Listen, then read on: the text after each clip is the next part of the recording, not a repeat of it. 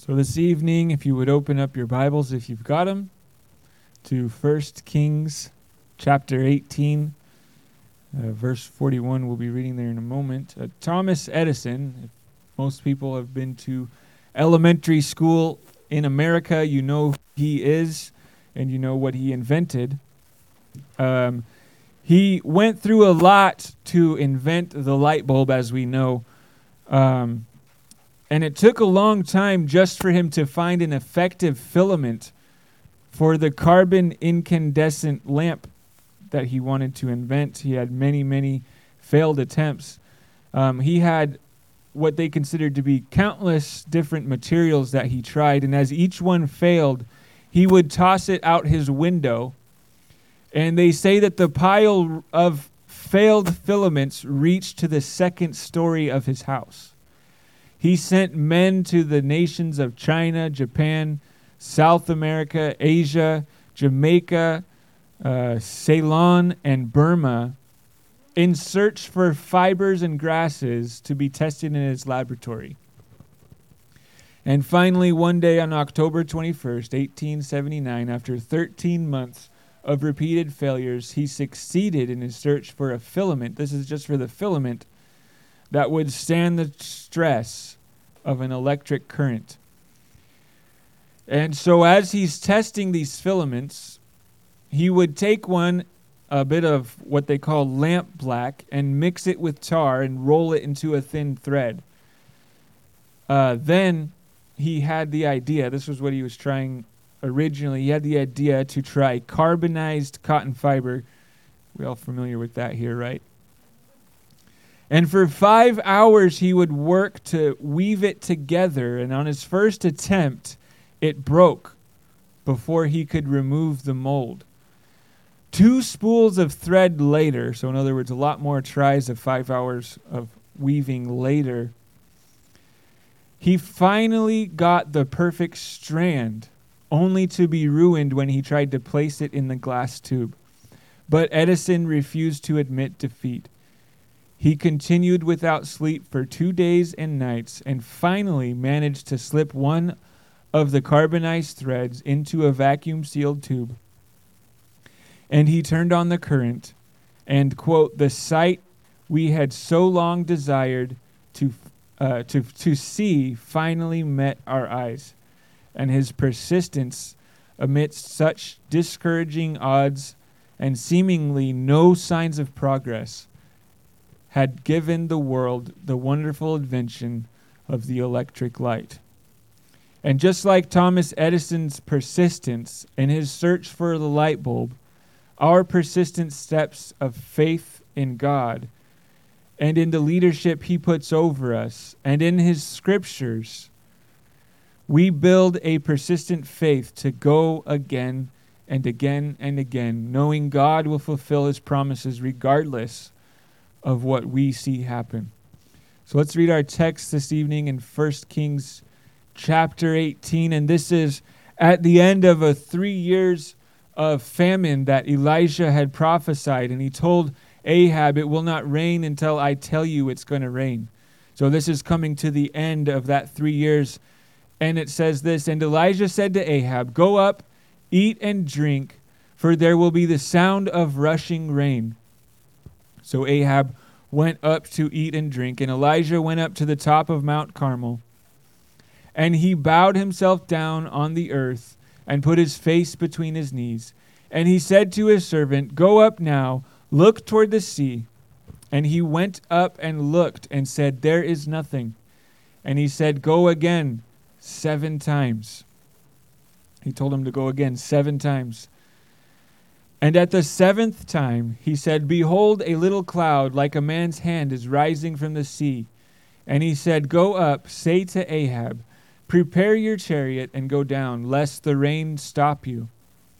And in a little while the heavens grew black with clouds and wind, and there was a great rain. And Ahab rode and went to Jezreel. And the hand of the Lord was on Elijah, and he gathered his garments and ran before Ahab to the entrance of Jezreel. This evening I'm going to preach a sermon I've entitled Go Again. Let's pray. Father God, we thank you, Lord, for your Holy Spirit and the help of your Spirit in this place tonight. God, we ask, Lord, that you would help us this evening, God, that it would be uh, you, God, who speaks to all of us in this place, Lord, that no one would leave, Father, untouched by your Spirit. In Jesus' name we pray. Amen. So, firstly, I want to speak about the casualties of turning away from God. And this basically put is put into the word apostasy which is rooted from the Greek word apostasia, and it means a defiance of an established system or authority, a rebellion or an abandonment or breach of faith. So, in other words, it's knowing the truth of the gospel, the word of God, and walking away from it, backsliding, as we common say it in the church today. Uh, in 1 Timothy 4 1, prophesies of what commentators call a great apostasy in the end times. And it says, Now the Spirit expressly says that in later times some will depart from the faith by devoting themselves to deceitful spirits and teachings of demons. So, why is it that we will see a great apostasy? Well, when Paul wrote this letter to Timothy, he likely didn't have an answer to it, and we may or may not have the correct answer now. But if you look at the walk of a Christian, the life of faith, and you look at the generations you have today, there's some things that I notice in particular. You see, serving God in a long life, at least what we consider to be a long life, is a long distance marathon. It's not a 100 meter sprint. And the mistake that many churches today make is they focus on a present experience. They focus on emotions. They focus on feelings. And as you guys know, if you've experienced experiences and felt feelings, they don't last forever. They don't focus on the longevity of an enduring faith. And today's generation, I think probably millennials and younger, is oftentimes referred to as the microwave generation. We lack the patience for really anything, let alone the patience to wait on God, to wait on what is achieved in the longevity of faith. So when the moments, when the experiences, when the emotions run out, they simply just walk away and it's no longer what it once was or what they remembered it being. But throughout the Bible, you see that God rewards longevity not brevity, not short term moments of commitment. Hebrews 12, verses 1 through 2 says, Therefore, since we are surrounded by so great a cloud of witnesses, let us also lay aside every weight and sin that clings so closely. Let us run with endurance the race that is set before us, looking to Jesus, the founder and perfecter of our faith, who for the joy that was set before him endured the cross, despising the shame, and is seated at the right hand. I'm sorry, at the yeah, at the right hand of the throne of God. You see, so often people, when they get saved, they enter this race of faith, if you will, as a sprint, and they run out of steam long before the finish line.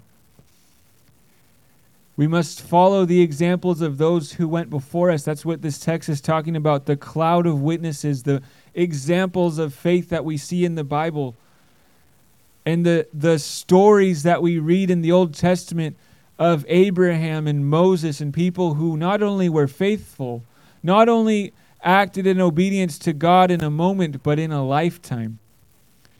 And you have to wonder in our text tonight what would have happened if the servant that Elijah was commanding decided that he wasn't going to do this anymore? Elijah was committed to prayer, he was committed to uh, praying for what God had for his people, and he had his servant going to check, and he sent him seven times.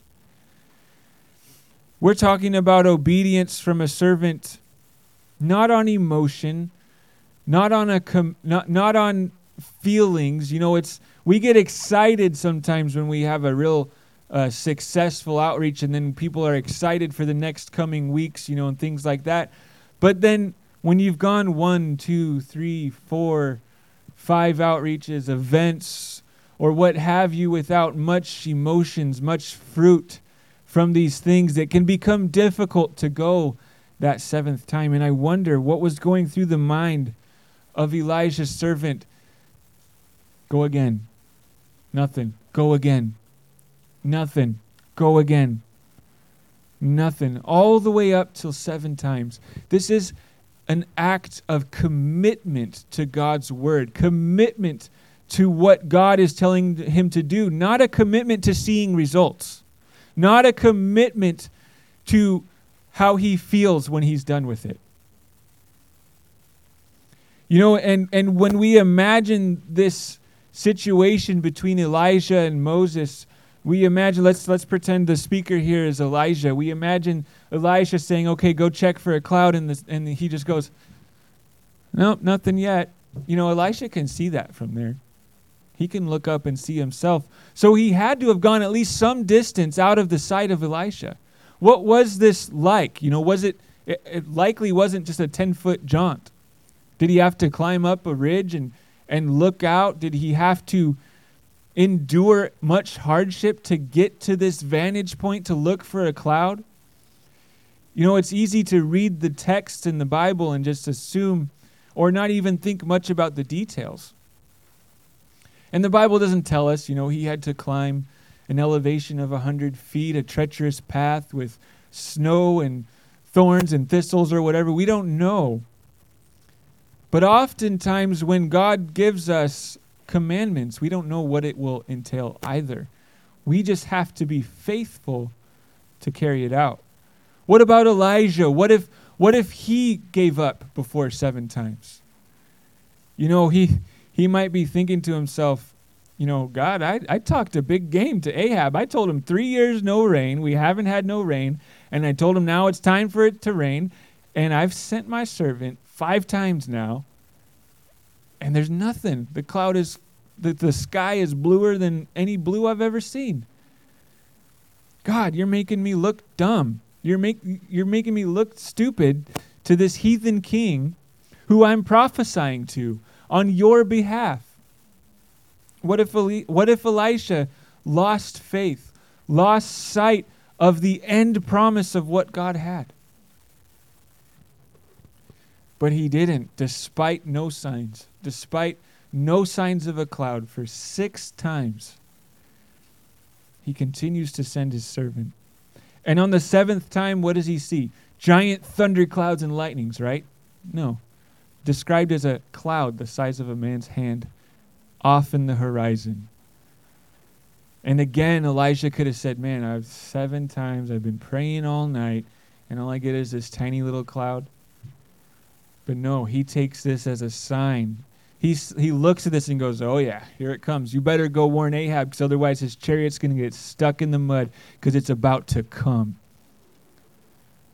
That's the type of confidence we have to have in the promises of God, in the faithfulness when we don't see the clouds that God's promised. When we don't see them after one, two, three, four, five, six times, and finally after the seventh time, we still don't have any rain, but we have hope. We have a sign you know, it's easy for us to grow weary of serving God when it seems like nothing is happening. When we outreach Saturday after Saturday and nobody's getting saved, visitors aren't coming. But let me tell you, church, all it takes is a small cloud. And then all of a sudden, it's raining and pouring. And were we ready? Were we faithful leading up to that? Like Pastor Bart said, he's told all the the pillars that we had here when he preached before leaving for Guyana, he said, You guys enjoy this now because it won't be too long until you're fighting for seats in here. Do we believe that? Do we believe that that's what God has for us? And are we willing to go again and again and again, even when we're not seeing the clouds, even when the fruit isn't showing itself? You see, Elisha was dedicated to prayer in this matter just as much as he was dedicated to serving faithfully. And prayer is a key factor when it comes to us achieving God's will for our lives. I mean, first of all, prayer is communication with God. How better to understand what God wants from us than through the power of prayer? And Jesus links prayer to perseverance within his will in Luke 18, verses 1 through 8. It says, And he told them a parable to the effect that they ought always to pray and not lose heart. He said, In a certain city there was a judge who neither feared God nor respected man. And there was a widow in that city who kept coming him and saying, Give me justice against my adversary. For while, for a while he refused. But afterward he said to himself, Though I neither fear God nor respect man, yet because this widow keeps bothering me, I will give her justice, so that she will not beat me down by her continual coming. And the Lord said, Hear what the unrighteous judge says, and will not God give justice to his elect who cry to him day and night? Will he delay long over them? I tell you, he will give justice to them speedily. Nevertheless, when the Son of Man comes, will he find faith on earth? You see, this parable shows the nature of God. He says, Listen, you can even wear down on a wicked man to give you what you want if you nag him enough, right? That's basically what he says. And he says, How much more will God give you what you need when you need it to a faithful servant who asks day and night. And just like Elisha, Elijah, when we pray, does God always answer us on the first time? Or even the second, or the third, or the fifth, or the sixth, but sometimes it's the seventh or even more. You see, verse 8, you might be thinking, Pastor, doesn't it say in verse 8 that he will give justice to them speedily? Yeah, it does. But God's justice does not necessarily mean giving us what we want when we want it. God's justice does not necessarily mean answering us on the first prayer. Sometimes God's justice means getting us to a point to where he wants us before he blesses us.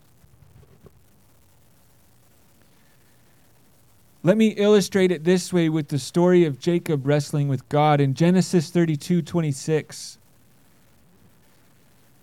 Jacob, wrestling with God, says, Let me go, for the day has broken.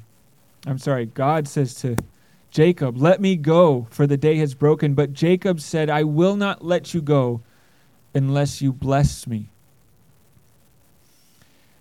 This is a, an image of praying time and time again saying, God, I'm not going to quit praying until I know what you have for me, until I receive the blessing and the promise that you have for me. And you know, in this situation, God already knows that he's going to bless Jacob. If you know the story of Jacob, you know before he was even born that there was prophecies about him being blessed and being a leader over his elder brother. God knew what he wanted to give Jacob, but he had to work some things out in Jacob first. And some Christians lose out on the blessings that God has for them because they give up. They give up as they continue to wrestle with God for their blessing, for the development in their spiritual life of who God wants them to be. Before that even happens, they tap out and they go. They go their way. They return back to their old life. The story goes on in verse 27. And he says to him, What is your name? And he says, Jacob. Now we know that God is omniscient. We know he knows Jacob's name. You know, sometimes God will ask us questions about ourselves to reveal who we are to ourselves. God already knows. God knows our heart. He knows our names. He knows who we are. The Bible says He knows every hair on our head. But God will challenge us in a way to answer questions and admit things about ourselves that He already knows. He wants us to come to come to grips with it. And that's what God is doing here. You see, Jacob's name wasn't just Jacob. You meet somebody on the streets named Jacob and you don't think much about what their name means, but the name Jacob actually means deceiver. And Jacob had been living out this identity for years. He'd been on the run from his brother, who he assumed was going to kill him next time he saw him. He stole his birthright from his brother by deceiving his father. God says, You want blessing, you need to realize who you are. You need to come to grips with the reality of what your identity is currently. And when God asks him this question, I can, I can assume that Jacob answered full well knowing who he was and the life he had been living, living life on the run in the wilderness. So he finally admits to God who he is. And the story continues in verses 28 through 30 says, And then he said, Your name shall no longer be called Jacob but Israel, for you have striven with God and with men and have prevailed. And Jacob asked him, Please tell me your name. But he said, Why is it that you ask my name? And there he blessed him. So Jacob called the name of the place Peniel, saying, For I have seen God face to face, and yet my life has been delivered. So, in other words, he realizes in this moment who he's dealing with, and that he went easy on him. How many you know you don't wrestle with God and survive unless God wants you to? So God finally got Jacob to a place where he was ready for the blessing. The struggle was over. Jacob says, You know what? Yeah, I'm a deceiver. I'm a liar. My whole life up to this point has been a wreck. And I admit it and I need your blessing. And he changes his name to Israel. And as you know from the story, the nation of Israel is born from Jacob. God's blessing and God's justice came in God's timing for Jacob, not when Jacob wanted it. Jacob tried to force it with his father, stealing his older brother's birthright. Jacob tried to do things his way, and God finally said, No, no, no. You got to do it on my time frame. You got to do it on my schedule because that is the way it needs to be. You need to be where I want you to be.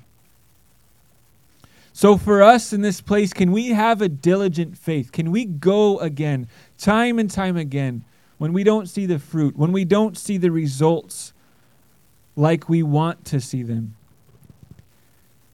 You see, sometimes we have to take steps, we have to take actions in faith without even knowing where it's going to lead. Mark 1 16 through 20, Jesus calling to his disciples for the first time. It says, Passing along the Sea of Galilee, he saw Simon and Andrew, the brother of Simon, casting net into the sea, for they were fishermen. Jesus said to them, Follow me and I will make you become fishers of men. And immediately they left their nets and followed him. And going on a little further, he saw James, son of Zebedee, and John his brother, who were in the boat mending the nets. And immediately he called to them. And they left their father Zebedee in the boat with the hired servants and followed him. You see, in this moment, Jesus doesn't reveal to him, to these men, the full plan.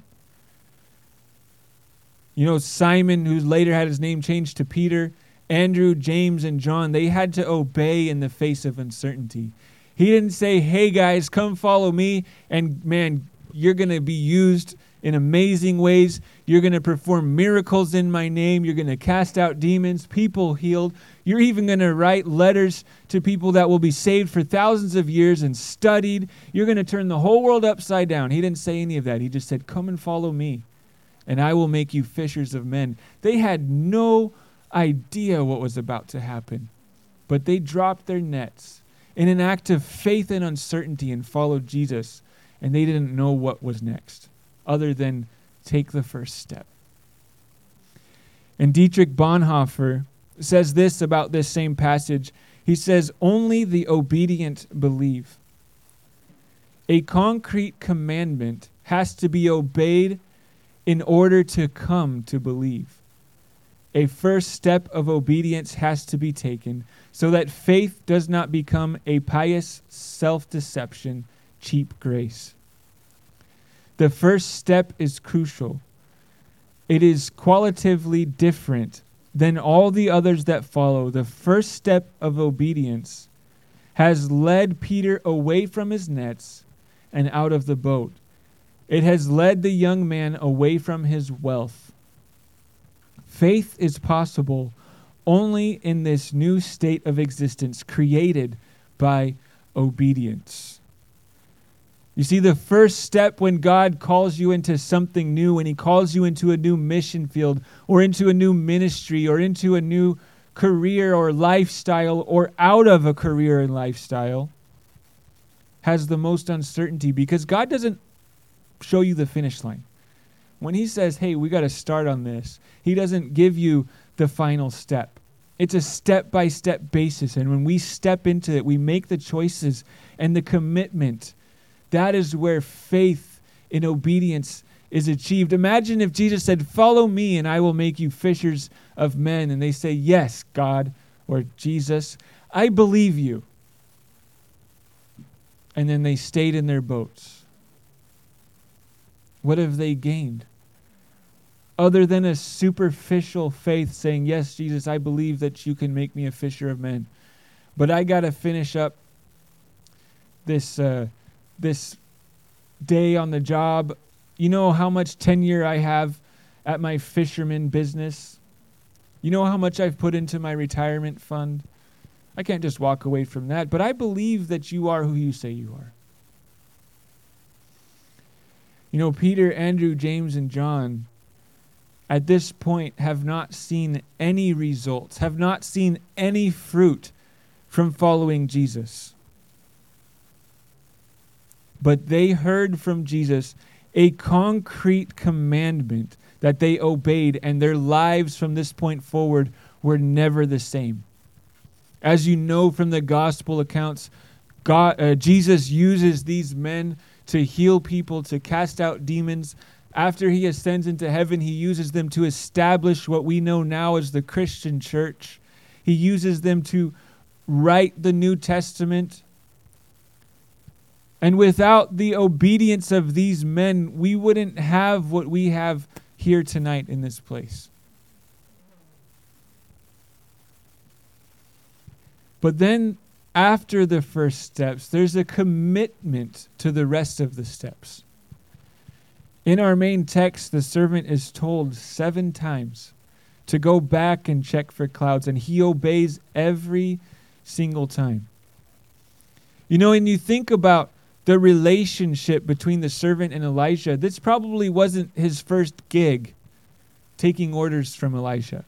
This wasn't his first time working with him.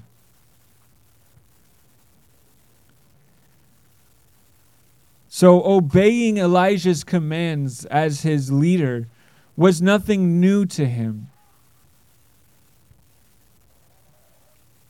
So, by now, he had formed a commitment to God and a commitment to his leader that couldn't be broken. Something that even after one, two, three, four, five, six, and seventh time with very little results, he was still faithful to what God has for him. Something that he established with Elijah, with God, over what was probably a long lasting relationship.